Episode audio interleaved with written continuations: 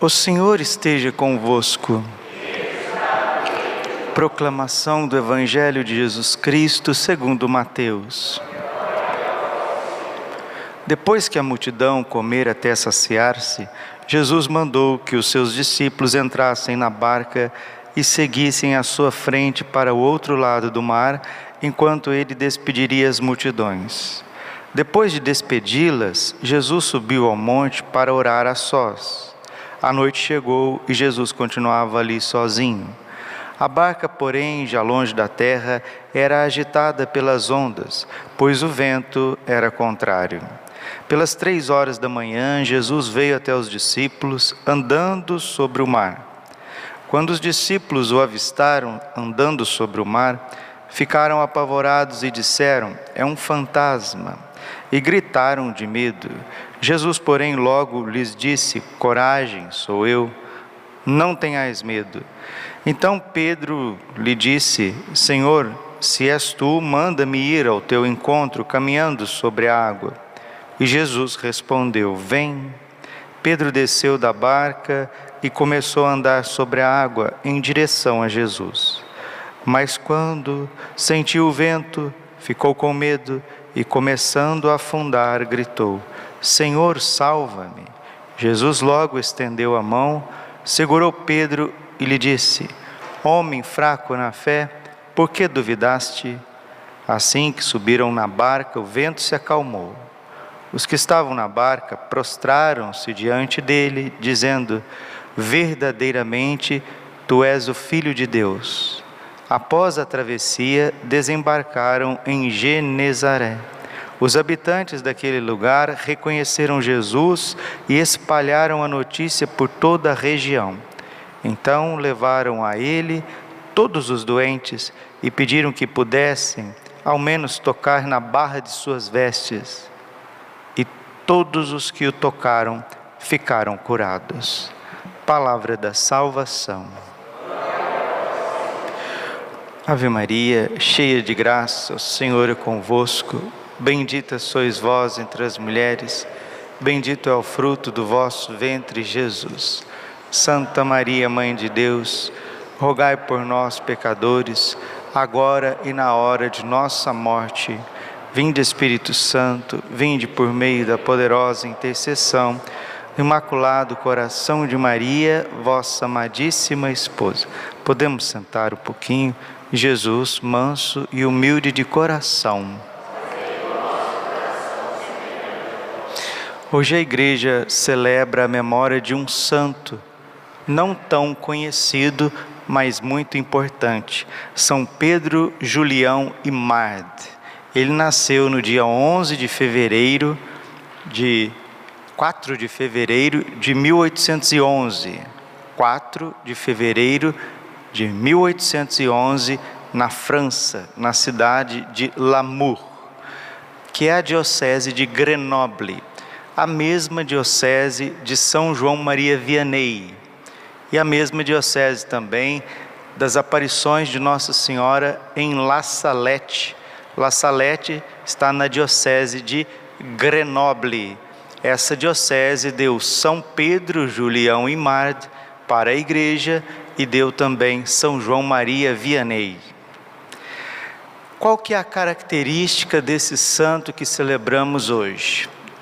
ele desde muito pequenininho, a mãe dele, a mãe dele, que era uma senhora piedosa, muito voltada à contemplação, que tinha uma inteligência espiritual. Tem mulheres que têm uma inteligência espiritual muito grande. A minha avó era uma delas. A minha avó tinha quarta série primário, mas a sabedoria e a inteligência espiritual da minha avó era uma coisa extraordinária. Né? A minha avó, ela que me criou, né? E quando eu era criança, pequenininho, ela me levava no sacrário, me levava para ver Jesus crucificado, né? Sabia acalmar a gente com palavras sábias. Ela tinha uma inteligência espiritual voltada a Deus. A mãe de São Pedro, Julião e Mad, ela também era assim. E ela tinha o esmero de levar o menino para receber a bênção do Santíssimo Sacramento todos os dias, Pegava a irmãzinha dele, que tinha uns cinco anos a mais do que ele, tinha uns dez anos, ele tinha, ele tinha cinco aninhos, saíam, iam até a igreja onde o padre estava dando a bênção do Santíssimo. Porque naquela época as pessoas participavam da Santa Missa, mas não podiam comungar diariamente. A comunhão era somente uma vez por semana. E certa vez o menino sumiu, sumiu e todo mundo está lá preocupado. Cadê o menino? Cadê o Pedro? E ele sumiu e todo mundo desesperado. E a irmãzinha disse: Eu já sei onde que ele está. E foi até a igreja, naquela época, né? A igreja tem o altar mor, que fica mais alto. Não é que o menino tinha subido o presbitério, ido até o altar mor, subido com o pezinho e estava reclinado com a cabeça no sacrário, dizendo que estava conversando com Jesus. E aí a irmã dele chegou e falou: O que você está fazendo? A mãe, o pai estão tudo procurando. Vamos embora, menino, vamos embora. Aí chegou em casa, o pai desesperado, a mãe: Onde você estava? Eu estava conversando com Jesus. Aonde? Na igreja. Mas aonde lá na igreja? no sacrário. Mas por que, que você estava lá com a cabeça reclinada no sacrário? Porque esse Senhor fala baixinho e é preciso fazer silêncio para ouvi-lo. Cinco anos de idade. Ali já estava destinado pelo céu uma vocação que ia iluminar toda a Igreja Católica, inclusive os nossos tempos. Ele ficou órfão de mãe, sua mãe faleceu, mas a sua madrasta também era uma mulher muito piedosa, devota, que também incentivava a vocação do menino. Não demorou, foi para o seminário, ficou padre diocesano.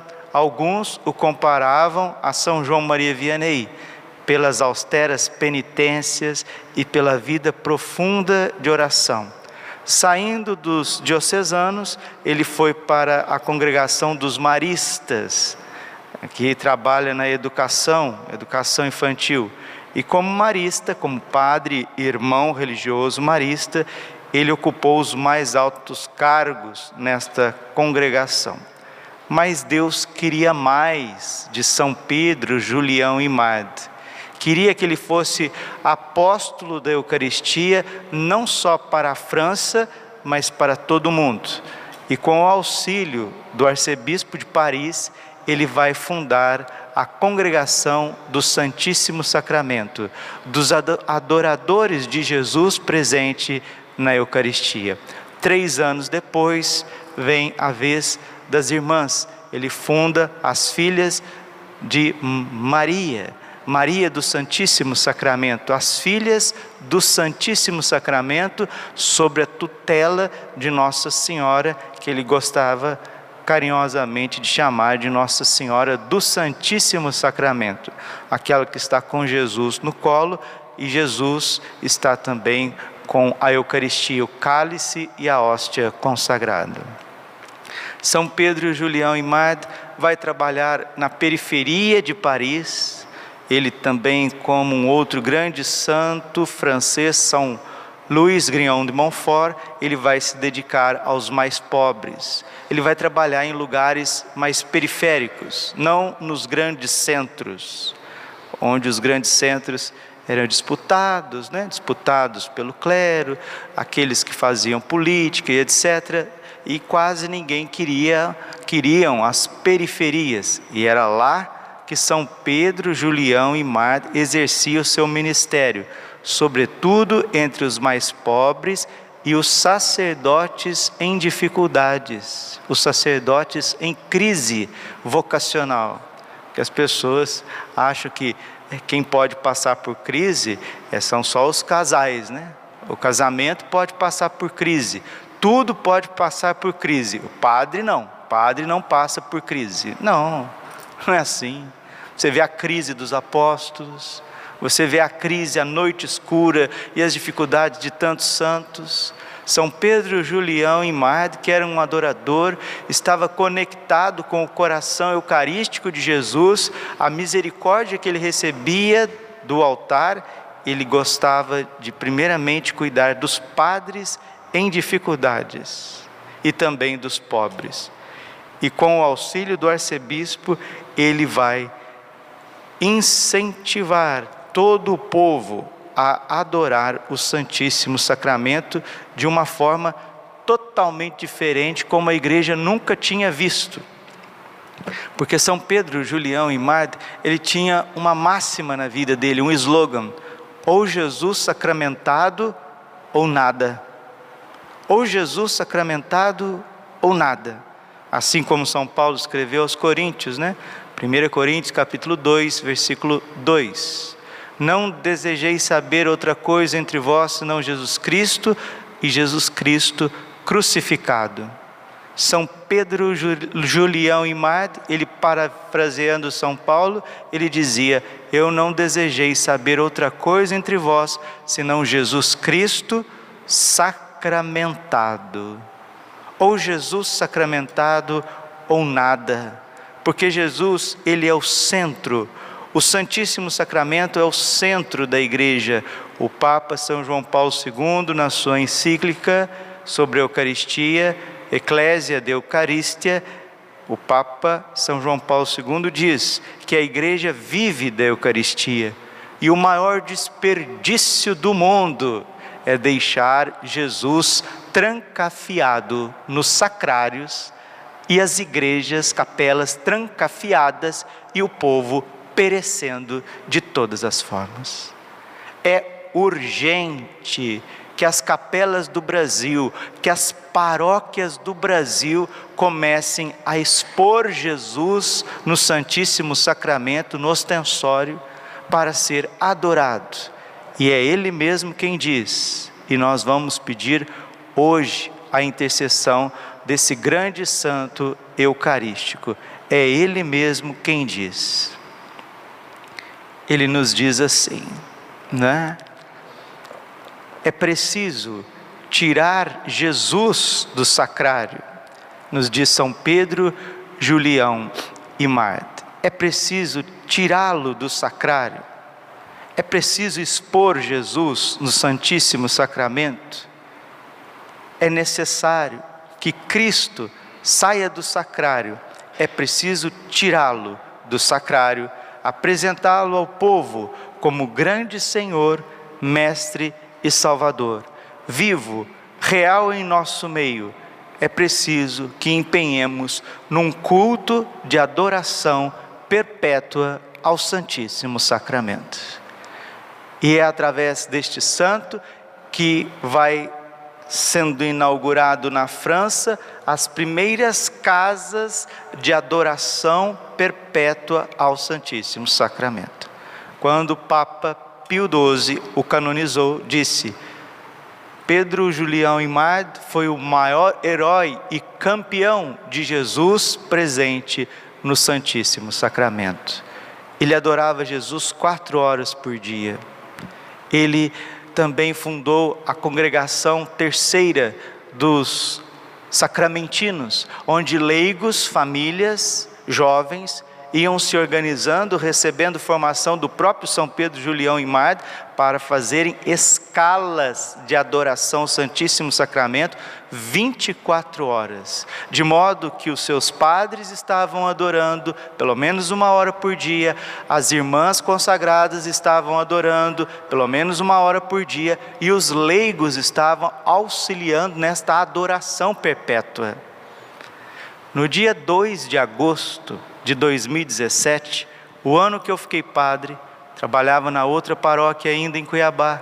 Um amigo chegou de madrugadinha, era cinco e meia da manhã. Padre, posso me confessar? Estava no confessionário. Sim. Aí atendi a confissão. Ele falou: Padre, era 2 de agosto de 2017, dia de São Pedro, Julião e Marta. Padre, eu, como não dei nenhum presente para o Senhor, o Senhor acabou de ficar padre, eu gostaria de te dar essa relíquia de São Pedro, Julião e Marta. E era uma relíquia do osso, ex ossibus, com o documento de autenticação desta relíquia, dada pelo bispo. E agora, viajando a Europa, A última cidade que nós passamos, a última da peregrinação, foram mais de 20 cidades. A última foi Balazar, onde viveu a beata Alexandrina, viveu 13 anos do Santíssimo Sacramento e 30 anos no altarzinho da sua cama, do seu leito, paraplégica, martirizada pela Eucaristia, né? martirizada não no sentido de ser assassinada pela Eucaristia, mas tentou ser estuprada e por isso pulou de um sobrado, ficando paraplégica durante 30 anos. Foi um verdadeiro martírio que ela viveu, tanto no corpo quanto na alma. E ali, a Beata Alexandrina, voltada para o sacrário da pequenina igreja de Balazar, ela vai ser uma vítima eucarística e adoradora. E também, eu que graças a Deus, junto com o padre Edileno, nós, eu presidi a Santa Missa na capela de Balazar e pedi uma graça a Beata Alexandrina. E hoje eu quero pedir uma graça a São Pedro, Julião e Marte. Que nós aqui, na Diocese, Arquidiocese de Cuiabá, Mato Grosso, nós aqui em Várzea Grande, Paróquia Santo Antônio, Capela São João Bosco, que nós sejamos uma capela de adoração perpétua.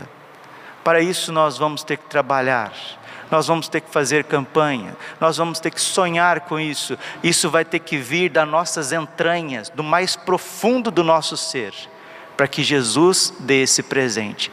Uma capela onde 24 horas Jesus está presente no Santíssimo e que as pessoas saibam que Jesus está presente no Santíssimo. Que as pessoas parem de correr para as falsas luzes dos shoppings, parem de correr pela, para as luzes do celular, parem de correr para os bares, para as carnes, para as bebidas, para os espetinhos e começam a correr como São Pedro, Julião e Marte como Santa Teresinha, menina, corriam para a igreja para adorar o Santíssimo Sacramento. O Brasil precisa de lugares de adoração perpétua e vamos pedir a eles, São Pedro, Julião e Mar, que foi o primeiro a encabeçar o culto de exposição ao Santíssimo Sacramento para adoração perpétua, que isso aconteça entre nós. E lá em Balazar também na casa de Alexandrina, na capela que ela adorou o Santíssimo, pároco de Balazar nos chamou depois na sacristia e nos presenteou também com uma relíquia da Beata Alexandrina, uma relíquia autenticada também com o documento do bispo. Então não é à toa. O maior santo eucarístico e a maior santa eucarística veio até nós quem não enxergou uma missão eucarística de adoração, de reparação, de exposição ao culto de Jesus sacramentado, não enxergou nada. Por isso vamos começar a nossa campanha Alma de Cristo, que lançamos antes de ontem, no dia de Santo Inácio de Loyola, dia 31, onde nós vamos batalhar pelo teto solar, né, pela energia solar, pela também a instalação dessa energia não só para a capela, mas que seja também para a paróquia Santo Antônio. Assim nós vamos poder deixar a igreja aberta mais tempo, o ar condicionado ligado, porque Cuiabá é um lugar extremamente quente, precisa do ar condicionado, mas muito mais. Precisa da nossa disposição interior. É São Pedro Julião e Maide que diz: um adorador, ele, ele gera outros adoradores. E ele diz que um coração autenticamente eucarístico põe fogo num país inteiro. E é Ele mesmo que vai ensinar que não existe mal que resista à oração do Santo Rosário recitada diante do Santíssimo Sacramento exposto. E ele diz mais ainda: que Jesus, na sua bondade, reservou uma hóstia consagrada para cada dia da nossa vida. As pessoas poderiam sair das suas casas e acostumar a entrar na igreja, porque todos entram nas farmácias, nos supermercados, nos postos de gasolina, todos entram em lugares que não devem, agora cada vez mais lugares que não devem, né? A gente vê nas ruas, cada loja, cada coisa horrível, voltadas à impureza, e as pessoas não têm vergonha de entrar nesses lugares à luz do dia ir na igreja, e a santa igreja de Deus, e o corpo e o sangue de Cristo, e o Rei dos Reis, o Senhor dos Senhores, aquele que está pronto a derramar na nossa vida um rio de graças, uma abundância de cura, de libertação, de transformação. Peçamos, peçamos a Nossa Senhora da Divina Providência, São José, guardião eucarístico, São João Bosco, que também era um santo eucarístico, e principalmente a São Pedro, Julião e Mar e a Beata Alexandrina, que a nossa capela, que a nossa paróquia seja um lugar de adoração perpétua, porque nestes tempos a adoração perpétua ela vai afastar o flagelo da ira de Deus que vai cair sobre cada um de nós, se não nos convertermos. Glória ao Pai, ao Filho e Espírito Santo, como era no princípio, agora e sempre. Coração imaculado de Maria, confiando